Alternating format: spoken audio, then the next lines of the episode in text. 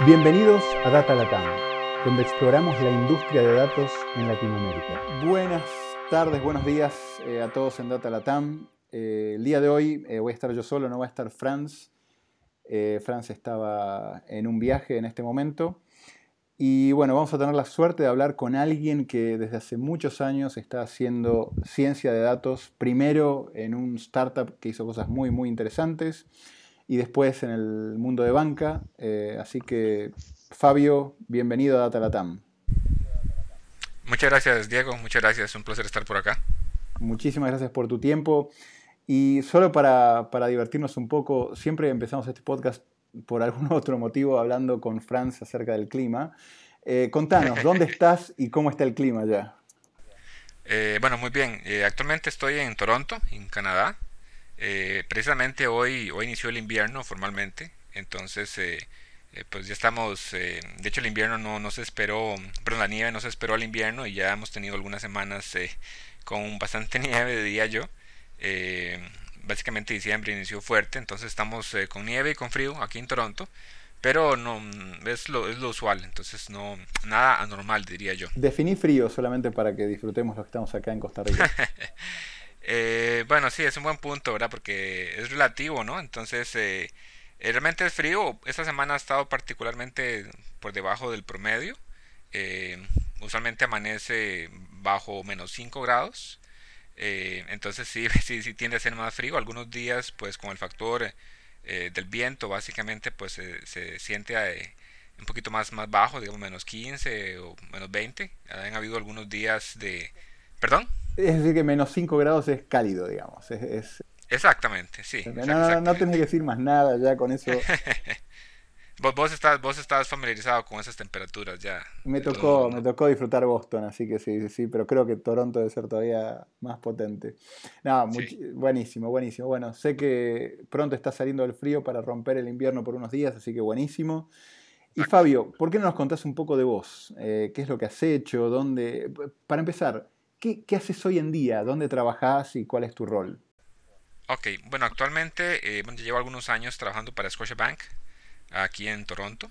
Eh, básicamente he estado en, muy, muy involucrado en el grupo de riesgo, eh, riesgo, riesgo al menudeo, retail risk, ah, en, la parte de crédito.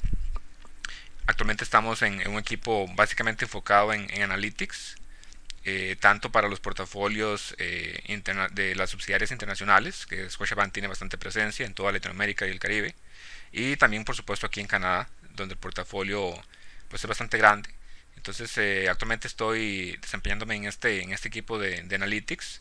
Eh, hay varios eh, subequipos, diría yo. yo estoy enfocado en la parte de, la parte de Analytics. estamos haciendo cosas interesantes desde el punto de vista de cómo estructurar los datos y cómo dar un poquito de valor y facilitar ciertas, ciertos procesos de toma de decisión. y básicamente es lo que estoy haciendo en, los últimos, en los últimos tiempos por acá. Bien, bien, bien. Y ahora en un rato nos vamos a meter en detalle en eso. Y hagamos un, ahora un rewind en el tiempo. Eh, ¿Qué estudiaste y cómo llegaste hasta esto que mencionaste ahora que estás haciendo en Scotiabank? Ok, gracias. Siempre, siempre me gusta, ¿no? y siempre me gusta conocer también de dónde vienen las personas como para darse una idea. En mi caso, bueno, yo originalmente soy de, soy de Costa Rica, ¿no? Pues allá crecí en un, pueblito rural. Eh, y por por cosas del, destino, pues terminé mi, formación secundaria en Cartago. Para los que están familiarizados con, Costa Rica, pues es una de las provincias eh, cercanas al área central eh, del país. Eh, y ahí pues terminé mi, formación, formación secundaria en un colegio científico, un programa interesante de, de, colegios desde secundaria que hay en Costa Rica. Y pues de ahí pues me, me, nació el gusanillo, como diríamos por allá, con respecto a todo el tema que es eh, eh, computadoras y computación y programar. Entonces, eh, una vez que terminé el colegio, pues básicamente continué mis estudios universitarios en, el Instituto Tecnológico de Costa Rica, que también pues obviamente está ahí en Cartago. Y ahí básicamente lo que hice fue llevar la, la ingeniería de ciencias de la computación. Ahí pasé unos años muy interesantes, y aprendí bastantes cosas de programación evidentemente, sistemas operativos, redes y pues matemática. Y así fue como empezó todo. Eh, mi, experiencia, digamos, en esa parte de computación.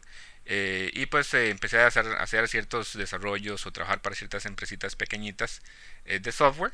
y de ahí continué haciendo una maestría en, en, la parte de matemática.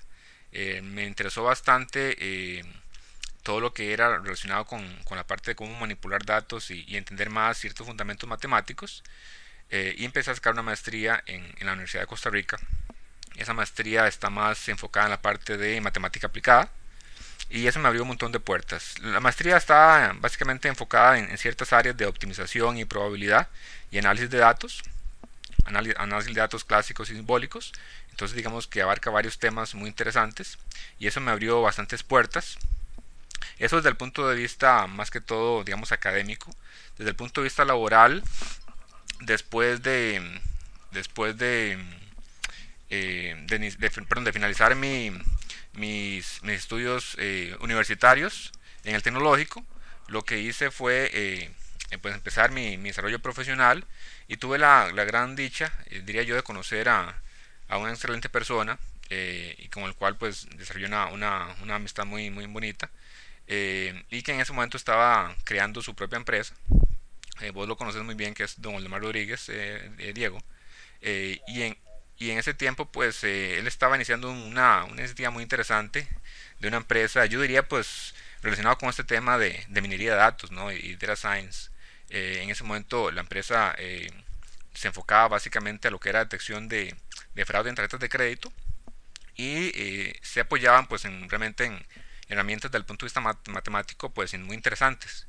Eso fue por ahí del 2003 al 2000, 2006, 2005. Y ahí aprendí mucho, ¿verdad? Y de hecho eso fue uno de los, también uno de los motivos por los que me interesó más eh, eh, sacar la maestría. Esa empresa fue muy interesante y hicimos varias cosas en, en, Costa Rica y en otros países y aprendí un montón. Entonces, eh, a partir de ahí, digamos, dado que era la parte de detección de fraude en tarjetas de crédito y está muy relacionado con, con lo que es banca, me empecé, digamos, a empapar un poquito más con, con lo que era ese, esa, esa línea de negocio, ¿no? Eh, y pues me, me, salió la oportunidad de ya moverme más específicamente a trabajar en banca, igual, digamos, en una área relacionada con, con lo que es el análisis de datos. Eh, inicié eh, labores en el Banco Nacional de Costa Rica, es uno bueno, básicamente es el banco más grande del país, y es un área muy interesante eh, que era o se llamaba en ese momento eh, modelación matemática, eh, que lo puedes ver como un área donde básicamente hacemos modelos para dar soporte en este caso particular a, riesgo, a la unidad de riesgo del banco, y no únicamente riesgo de crédito, también sino riesgo de mercado. Entonces fue otra, otra etapa donde se aprendió mucho, muy bonita, muy interesante, y también ahí tuve muy buenos tutores y crecí mucho ahí para, para un poquito, después del Banco Nacional me salió una oportunidad en a Scotia, Costa Rica, siempre en el área eh, de riesgo. En aquel entonces estábamos en un área llamada eh, Analytics y MIS, eh, donde todavía en ese tiempo MIS, digamos, tenía un nombre muy, era muy como de, como de fama, ¿no? y siempre en la parte de riesgo de crédito, ahí hicimos cosas interesantes con modelos de score de originación para otorgar créditos. Ahí se aprendió también cosas interesantes. Trabajamos más que todo en SAS en ese momento. Eh, y por eh, cosas del destino, pues eh, terminé acá en Canadá, dadas unas oportunidades que se me dieron en el 2011 de conocer personas por acá. y terminé pues viniéndome para Toronto, ahí en el 2012 llegamos acá, siempre de nuevo en riesgo, siempre mantenido en esa área de riesgo que es muy, muy interesante.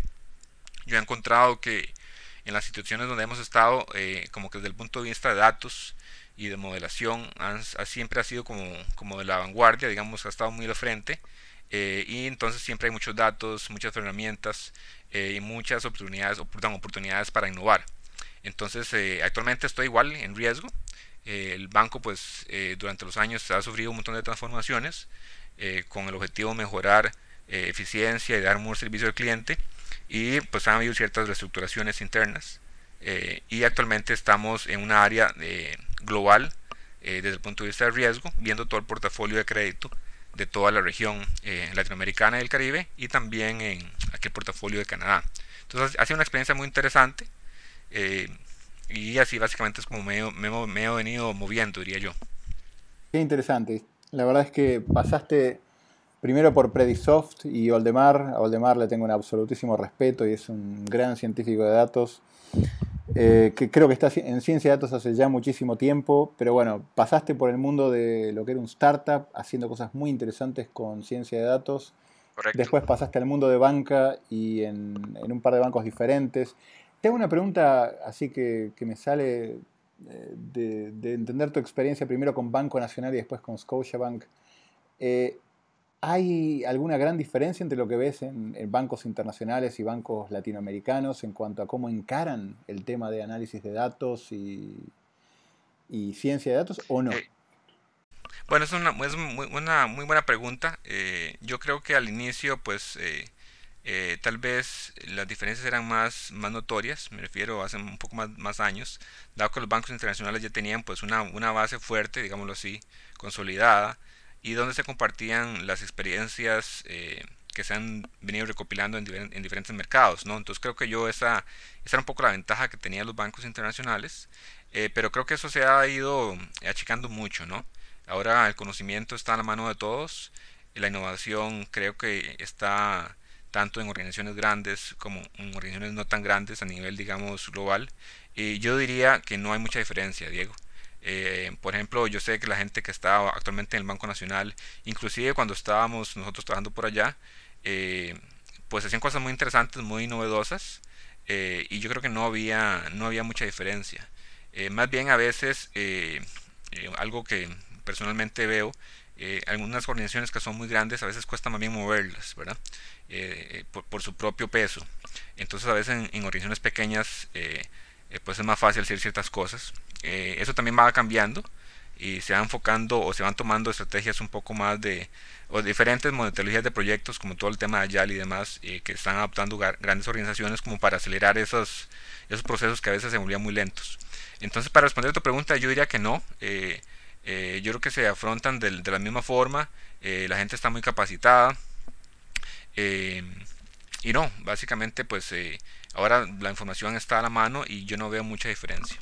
Por ahí que obviamente se me, se me, se me escapó cuando estaba explicando mi, mi, mi, proceso académico y formación, pues una, una etapa muy interesante también y que me ha, me ha hecho crecer mucho es, es la colaboración que, que estoy dando en, en, en, Promidad, que es un, es un programa iberoamericano de, de, formación en la parte de minería de datos, donde hemos estado ahí colaborando por varios años ya.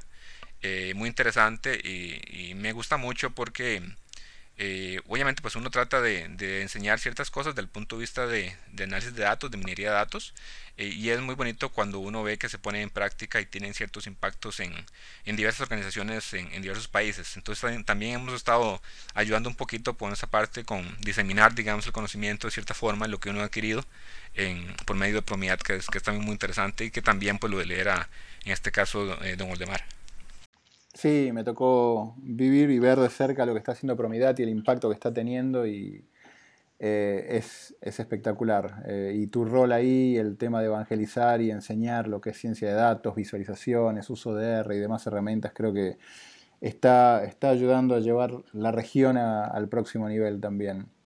Sí, esa parte pienso, pienso que es muy importante eh, tratar pues de compartir ¿no? el conocimiento y, y a veces en nuestros países latinoamericanos eh, yo pienso que pues, eh, ciertas opciones eh, están un poquito más limitadas ya sea por accesibilidad o por costos entonces creo que es, es una buena una buena iniciativa no como vos bien dices de evangelizar y pues al fin de cuentas es compartir conocimiento para que crezcamos juntos. Y la pregunta que te hice hace un rato acerca de la diferencia entre bancos internacionales y acá era porque típicamente pasa, y nos ha pasado de cerca eso, los bancos en la región, en Latinoamérica, son más hacia adentro no comparten tanto. Y yo, en general, incluso en industria, ¿no?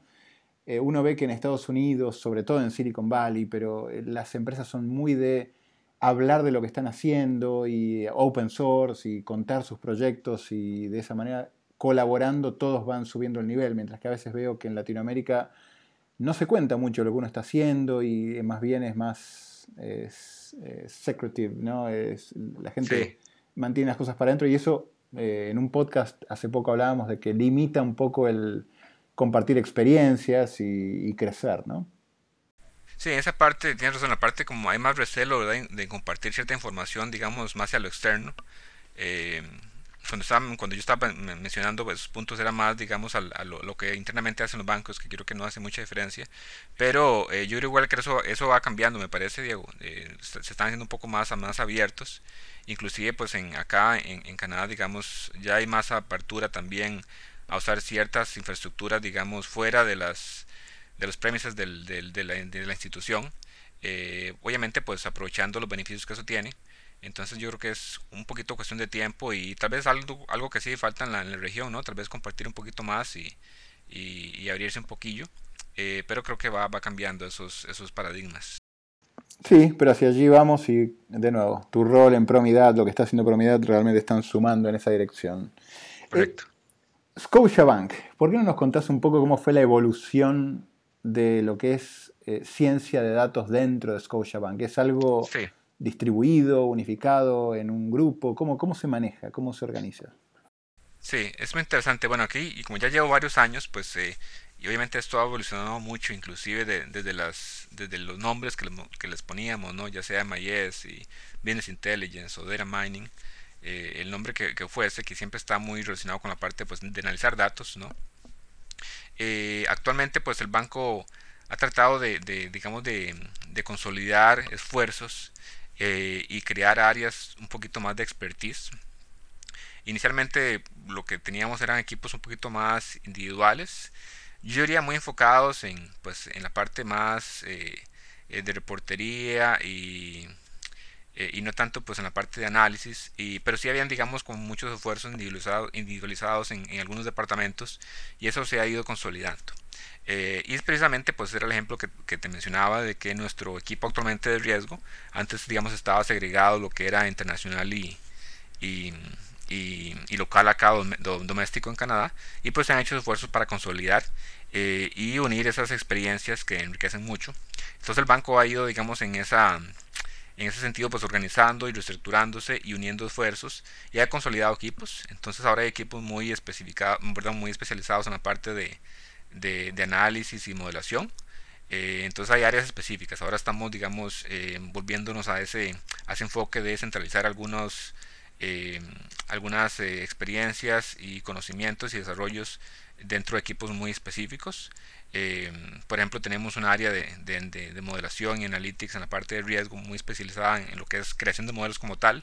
Y tenemos un área, lo que es ya más orientada a la parte de análisis de datos como tal y poder dar algunos insights de lo que está pasando en los portafolios.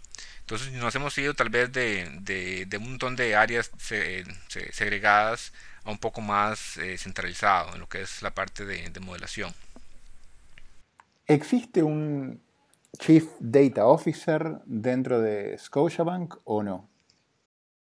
Sí, de hecho, muy, muy buena pregunta. Eh, en el último año y medio, eh, y de hecho ahora vamos a hablar un poquito tal vez de ese proyecto que es muy interesante, eh, se ha creado una estructura muy, muy grande en, el, en, el, en, el, banco, enfocándose en datos. Entonces actualmente eh, digamos que hay una figura similar a lo que mencionas, no está todavía oficialmente definido, pero hacia eso vamos. Entonces se inició con una oficina de administración de datos encargada con toda la parte pues relacionada con, con datos a nivel digamos de toda la, de toda la empresa, a nivel empresarial. Eh, entonces actualmente no, no hay esa figura específica, pero hacia eso se va. Eh, y el proyecto se inició eh, básicamente hace más de año y medio, dos años. Eso no es tan simple, no es únicamente, pues obviamente, como vos sabes, pues, digamos, asignar a alguien, ¿verdad? Eso conlleva un cambio cultural y de organización y definición de prioridades, pero el banco pues obviamente se ha dado cuenta durante sus últimos años de la importancia ¿no? de tener o, de la importancia de los beneficios de sacarle provecho a los, a los datos, valga la redundancia. Entonces ha, habido una, un cambio de mentalidad y de hecho hay un, todo un proyecto de, de digital banking eh, eh, actualmente en, en, el banco para movernos a, a, algo más, más digital y eso conlleva pues la figura del, del, del Chief Data Officer, por así decirlo. Bien, bien, bien. Interesante. Sí, cada vez se ven más estos roles de Chief Data Officers y por eso me, me surgía la pregunta, pero bien. Y contame, mira, nos, nos gusta en el podcast eh, tratar de meternos un poco en, en, proyectos y en cosas un poquito más técnicas. ¿Hay algún proyecto en el cual hayas trabajado en el último año, año y medio, dos o lo que sea, eh, que, que, puedas comentar para que la gente se dé una idea de, Sí, Sí, eh, eh, actualmente y de hecho estoy eh, básicamente saliendo ya del proyecto porque está en sus fases finales. Un proyecto muy muy bonito donde participamos un montón de equipos y cuando diga el nombre pues mucha gente lo va, digamos, lo va, lo va, lo va a asociar y va, a saber de qué estamos hablando. Y es la creación de, de un data lake o un lago de datos, ¿no? eso, la creación de ese data lake pues digamos que es un resultado de todo un proceso eh, enfocado en mejorar todo el tema de, estructura eh, de la información que tiene el banco. Entonces el banco eh, pues, y también los reguladores ¿no? se dieron cuenta digamos, de algunas debilidades alrededor digamos, lo que es la administración de datos.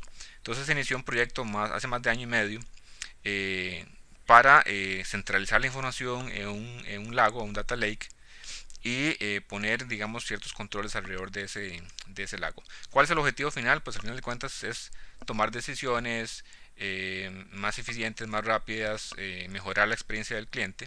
y un punto muy importante es saber utilizar la información que tenemos. Obviamente los bancos tienen mucha información y en muchas organizaciones pues pasa de que la información está un poco, digamos, segregada en, en, muchas partes. y como ver, es una parte primordial si uno quiere hacer eh, data science eh, o data mining eh, es tener buenos datos, ¿verdad? Y tener buenos datos implica tener los datos organizados, saber o tener alguna medida de calidad de la información, qué problemas podrían tener esos datos, cómo poderlos corregir o limpiar, por así decirlos. Y este proyecto básicamente lo que, lo que se enfatizó fue creación de ese, de ese gran data lake con un montón de información que el banco actualmente está ah, utilizando para la toma de decisiones y poner ciertos eh, controles durante ese proceso de creación. Eh, control desde el punto de vista, por ejemplo, de calidad de la información, donde no, tengamos cierta certeza de que lo que estamos utilizando, ya sea para eh, analytics o inclusive para reporting, o sea, reportes, sea de calidad desde el punto de vista de eh, de la información, validez de la información, etc. Y también una, una, parte muy importante que me gustó mucho en el proyecto es todo lo relacionado con data governance alrededor de la creación de un, de un, de un data lake.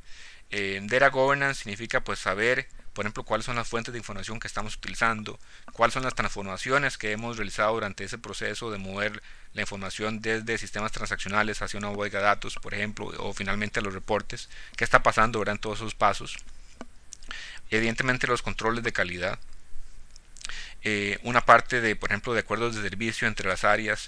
en el caso de Scotia, evidentemente, pues es un banco grande, donde diversas áreas pues proveen información a ese gran repositorio, de tal manera que la gente tiene que estar eh, consciente de cuáles son, eh, digamos, las reglas del juego. En el sentido de responsabilidades de cada una de las áreas, ya sean proveedoras o receptoras de la información. Entonces el proyecto de creación del, del Lake eh, fue un esfuerzo muy interesante desde el punto de vista técnico de obtener la información, almacenarla, estructurarla en, en estructuras, valga redundancia, estandarizadas, de tal manera que la gente pueda fácilmente obtener la información.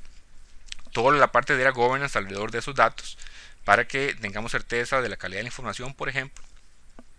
Eh, y en la parte, por ejemplo, de estructuración y estandarización de la información, algo que pues también eh, vos, conoces mucho y la, la gente que, siempre se pelea con, los, con la parte de, modelación eh, de datos o modelación o data mining en general, es la parte de estandarización ¿no? de los datos. Puede ser que tengamos información que vienen de distintas fuentes, pero información digamos de un mismo dominio de datos, pero los valores son distintos, la cardinalidad es distinta, etcétera y siempre es un siempre digamos toma mucho tiempo eh, tratando de, eh, digamos, acomodar o manipular los datos para finalmente ya hacer los modelos. Entonces creo que el banco pues también invirtió mucho en esa parte.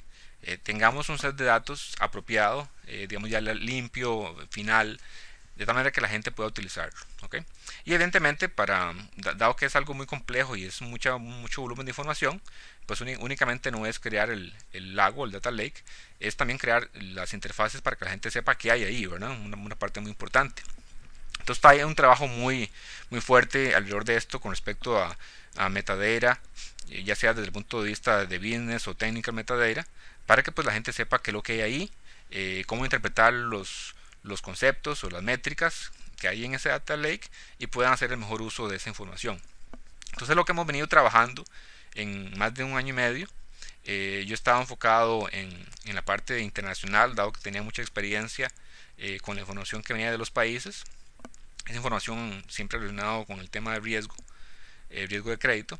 Y me enfoqué mucho en la parte tanto de, de creación de, de ese data lake, me refiero a la, definición de las estructuras, los valores estándar que deberíamos almacenar ahí y toda la parte de governance alrededor de eso, qué controles deberíamos poner, qué reglas de calidad datos tenemos que aplicar a la información para asegurarnos que tienen, eh, que tienen eh, calidad, valga la redundancia, y los procesos relacionados con metadata y demás. Entonces ha sido un proyecto eh, muy ambicioso, es una inversión fuerte desde el punto de vista de tecnología, eh, el banco, por ejemplo, está moviendo a estructuras como Hadoop.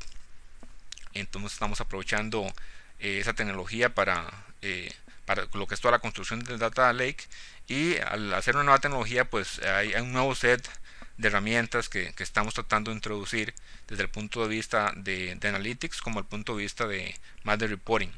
Entonces, eso ha desencadenado un montón de cosas, ¿verdad? La creación del, del Lake eh, es un cambio en la cultura que, que, estamos viendo en el banco eh, y que apenas está empezando. Entonces es bastante interesante.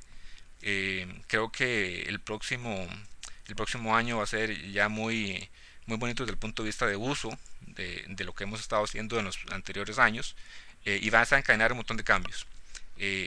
más o menos es así como general, ¿verdad? Puedo, puedo continuar hablando ya de detalles, pero ah, de forma general eso es lo que estamos haciendo en los últimos tiempos.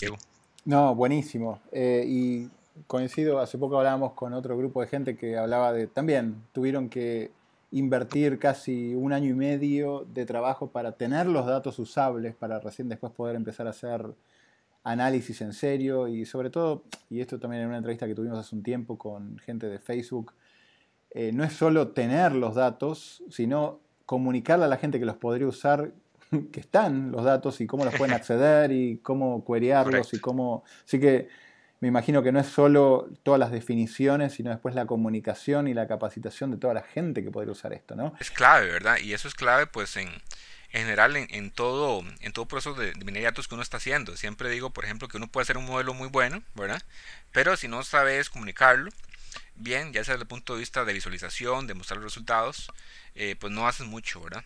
Y en la creación del data, del data lake o, pues, este tipo de proyectos es lo mismo, ¿verdad? Entonces el banco está invirtiendo mucho también en lo que es la capacitación de, la gente, ¿no? Eh, para que sepan que, primero que existe, ¿verdad? ¿Qué es lo que hay ahí? ¿Cómo usarlo? Eh, ¿Cuáles son sus ventajas? ¿Cuáles son las, las desventajas? Si, si hubiese, realmente pues no hay muchas. Pero que sepan cómo hacerlo, ¿verdad? Cómo hacerlo, qué hay disponible eh, qué cosas ya no tienen que usar, ¿verdad? qué cosas son las que tienen que usar ahora y esa parte es primordial eh, y estamos actualmente en esa parte de, training para que la gente pues haga uso eh, del data lake.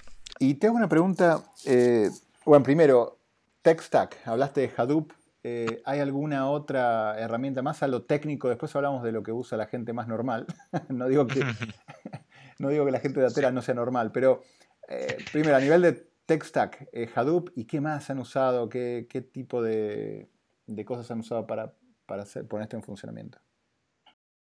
Ok, eh, bueno, desde el punto de vista, si, si hablamos de, de, herramientas eh, más en detalle alrededor de este proyecto, pues el cambio más drástico ¿verdad? ha sido lo que es Hadoop, desde el punto de vista de organización de la información y las herramientas que con, con él conlleva, digamos, son nuevos lenguajes que uno aprende y demás.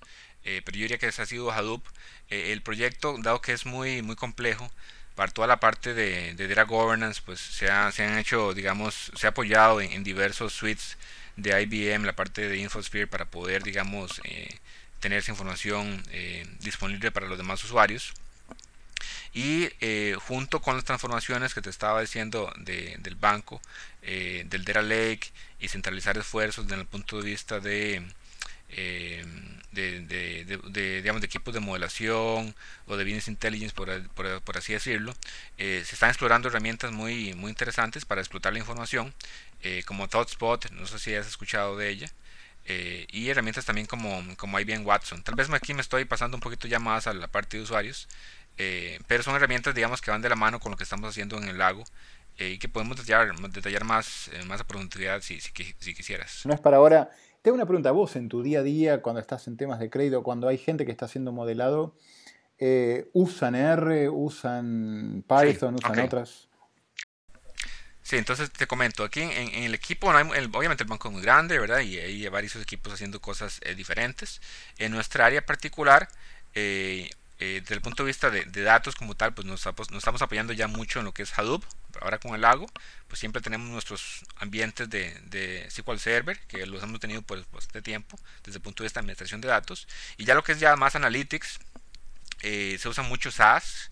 Eh, el banco ha sido, digamos, un, gran usuario de SAS por mucho tiempo, pero nos estamos moviendo a R, Diego. Eh, muchos equipos eh, se han estado moviendo a R. Eso tiene, digamos, o requiere diferentes skills o diferente conocimiento, pero nos estamos moviendo a la parte de R.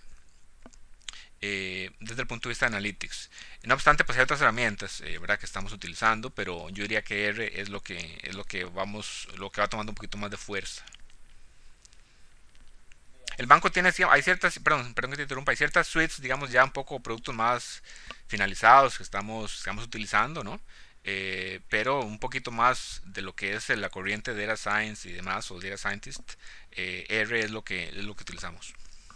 Clarísimo, clarísimo. No, y lo preguntaba porque eh, lo que hemos visto en varias organizaciones que están haciendo cosas muy interesantes es, número uno, eh, hay un idioma de datos en la organización y muchas veces muchas están inclinando por el lado de R, más que nada porque le permite al usuario súper sofisticado hacer cosas sofisticadas, pero a la vez el usuario menos sofisticado puede agarrar y leer y ver eh, programación en R para entender lo que se hizo con los datos y el manipuleo en los data pipelines que se fue manejando. Entonces, el tema de de, ese lenguaje común de datos en una organización eh, lo hemos visto como algo que, se está dando cada vez más. Y lo otro es la accesibilidad. Y con eso te pregunto también, dijiste que con todo esto del Data Lake y el proyecto, la expectativa ahora es que más gente lo use. Eh, ¿Cómo están haciendo? Porque obviamente eh, la gente técnica siempre va a poder recurrir a, a, lo técnico para poder hacer los queries que tenga que hacer, pero ¿cómo están haciendo para que la gente menos técnica, pero con conocimiento del negocio, pueda tener acceso a datos y, usarlo. ¿Qué, es lo que están viendo por ese lado? Sí, ok. Entonces, esa parte, eh, bueno, el proyecto, como te decía, está, está, o la creación de Data Lake y el proyecto como tal está apenas terminando este año. Entonces, digamos que apenas estamos iniciando la parte ya de, eh, de, capacitación a diferentes usuarios de cómo acceder al, lago y demás. Eh, siempre están las, opciones, digamos, normales de hacer eh, queries directas al, lenguaje. pero estamos explorando varias opciones. uno es una herramienta que se llama Deramir, no sé si has escuchado de ella, que básicamente pues, te permite ¿no? conectar directamente a Hadoop y tiene una interfaz ahí, digamos, similar a, pues a, digamos, Excel y ahí puedes hacer ciertos análisis. Eh, y las otras, las otras opciones que estamos tratando de, de ¿cómo se llama? de implementar, pues son accesos directos eh, desde, desde los lenguajes, por ejemplo, desde inclusive desde R eh, o las otras herramientas que estamos explorando. yo diría que estamos en una fase inicial donde las interfaces, digamos, más maduras son básicamente queries directos a, a Hadoop, digamos, utilizando Hue es lo que estamos utilizando, pero evidentemente eh, hay que brindar opciones más, más amigables, digámoslo así, para los usuarios eh, no tan técnicos, para que puedan acceder a los, a los datos.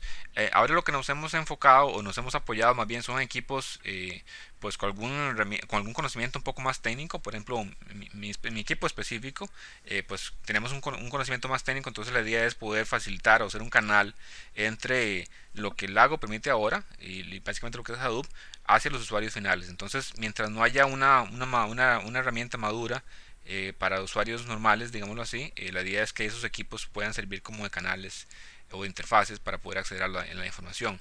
Eh, estamos empezando, Diego, en este proceso.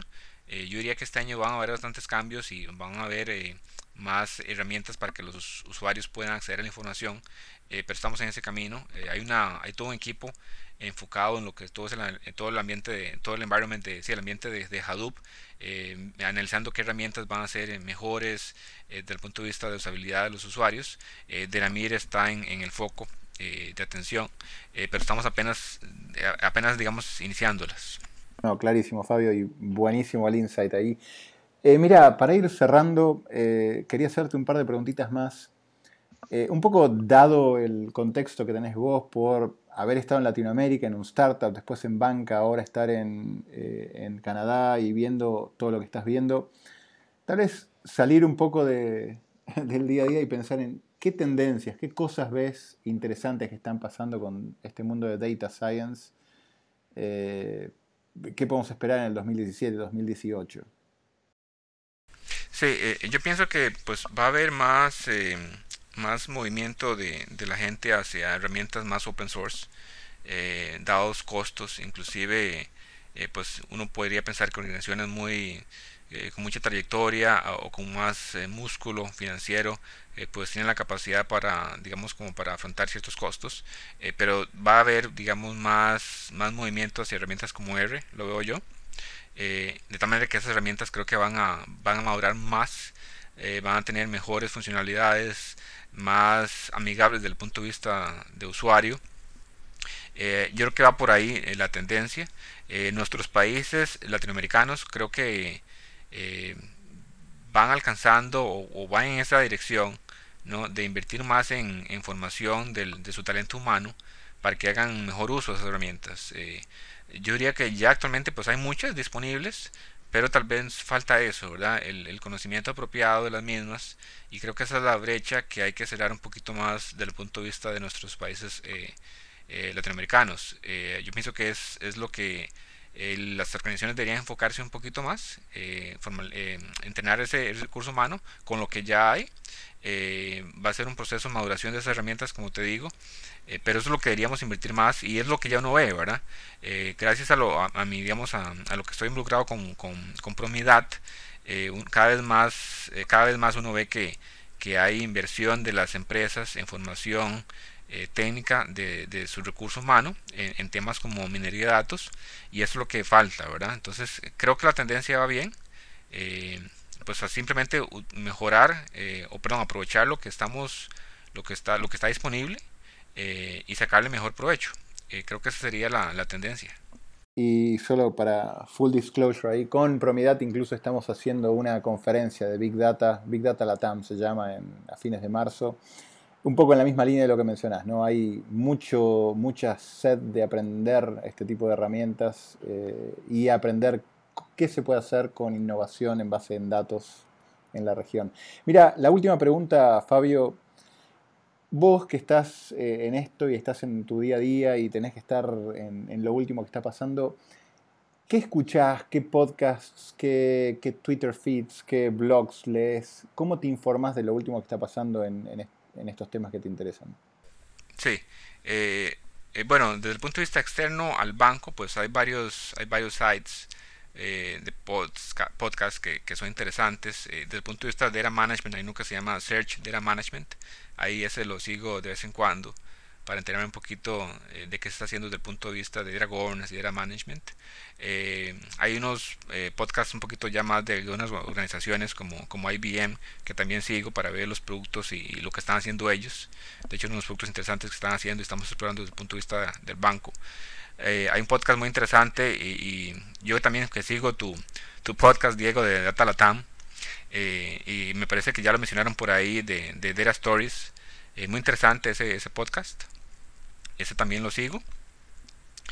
internamente, pues obviamente no, no, no van a estar disponibles ustedes. El banco tiene una estructura interesante de comunicación y hay equipos desde el punto de vista de, de analytics globales del banco que que, que sube mucha información valiosa. Entonces, internamente, pues, esos lo sigo mucho eh, para ver eh, eh, pues nuevas cosas, ¿no? Que están explorando nuevas herramientas, nuevas tendencias, cosas que algún equipo en alguna parte del banco está explorando que si no fuera por ese tipo de canales uno no se da cuenta.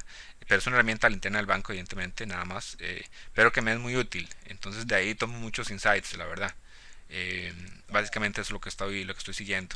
No, pero qué bueno tener cada vez más mm, knowledge management dentro de las organizaciones que están haciendo cosas interesantes con datos es clave y que Scotiabank lo haga y lo haga también es, eh, también es un lindo mensaje para, para, muchos en la audiencia que tal vez están pensando en meter data science en sus organizaciones. Sí, yo pienso que esa parte, perdón que te interrumpa Diego, es importante eh, conforme una organización crece, eh, yo pienso que la parte de, de, comunicar bien es clave, ¿verdad? Eh, comunicar bien, obviamente, pues los objetivos y la estrategia de, la organización es clave, pero también lo que se está haciendo nuevo, eh, las herramientas nuevas desde el punto de vista de, minería de datos o data science es importante. Y, y, no hay que dejarlo por fuera, ¿verdad? No hay que dejarlo por fuera. A veces hay equipos inclusive en organizaciones pequeñas, ¿verdad? Hay equipos pues que están haciendo algo y si esa, esa información o ese conocimiento pues no se transmite, eh, digamos que no se aprovecha al 100%, ¿verdad? Entonces es algo que yo he visto que hace, ha servido mucho eh, en lo que es el banco, a lo interno, eh, crear esas estructuras o esos mecanismos de compartir información eh, da mucho valor. Entonces da mucho valor eh, en los procesos de minería de datos o, de data science en general. Eh, pues no, obviamente la parte de datos es clave, lo que hemos estado haciendo nosotros con la construcción del, del, lago y evidentemente ya todo lo que es la creación de modelos y demás, pero que es compartir información, compartir conocimiento. ver lo nuevo que se está haciendo, compartir tendencias, eso es primordial en una organización y no debería, digamos, dejarse de lado. Sí, sí, definitivamente. Y de hecho, creo que es una tendencia ¿eh? en todo lo que es compartir modelos, compartir conocimiento de modelos de datos en organizaciones que son muy data centric. Es una, creo que es algo que va a evolucionar mucho en el próximo par de años. Fabio, un lujo, muchísimas gracias. Sé que tenés que preparar de todo porque tenés un viaje importante por delante. Eh, de nuevo, te agradezco el tiempo, muy valioso todo lo que estás haciendo, buenísimo que un latinoamericano esté haciendo cosas tan interesantes en, un banco como Scotiabank fuera y que estés eh, pensando en traer conocimientos a la región como lo estás haciendo a través de Promidad. Así que por todo eso, muchísimas gracias y bueno, espero que nos veamos cuando estés por aquí, por Costa Rica. Eh, muchas gracias a vos, más bien Diego, por la oportunidad y pues, eh, pues aquí estamos en, algo que, podemos ayudarles con mucho gusto. Gracias a vos por el espacio y tu iniciativa. creo que es un, de nuevo, pues es un canal, ¿verdad?, para transmitir y compartir conocimiento que, que siempre es valioso. Eh, y pues no hay que dejárselo uno, ¿verdad? No, realmente el conocimiento es para compartirlo. Y si podemos ayudar en algo, pues aquí estamos. Eh, de nuevo, muchas gracias a vos y pues ojalá poderte ver pronto. Tal vez voy a hacer un, un esfuerzo ahí para irme, escaparme un par de días en marzo para, para, para, la, para el evento. Eh, pero si no, pues ahí en alguna otra oportunidad nos, nos vemos por allá. Definitivamente. Bueno, un saludo y feliz Navidad. Gracias, igualmente, Diego. Gracias. Gracias por acompañarnos en nuestra exploración del mundo de ciencia de datos en este Data Latam Podcast. Cada dos semanas encontrarás un nuevo episodio en datalatam.com o iTunes. Si te gustó este podcast, déjanos comentarios en Facebook.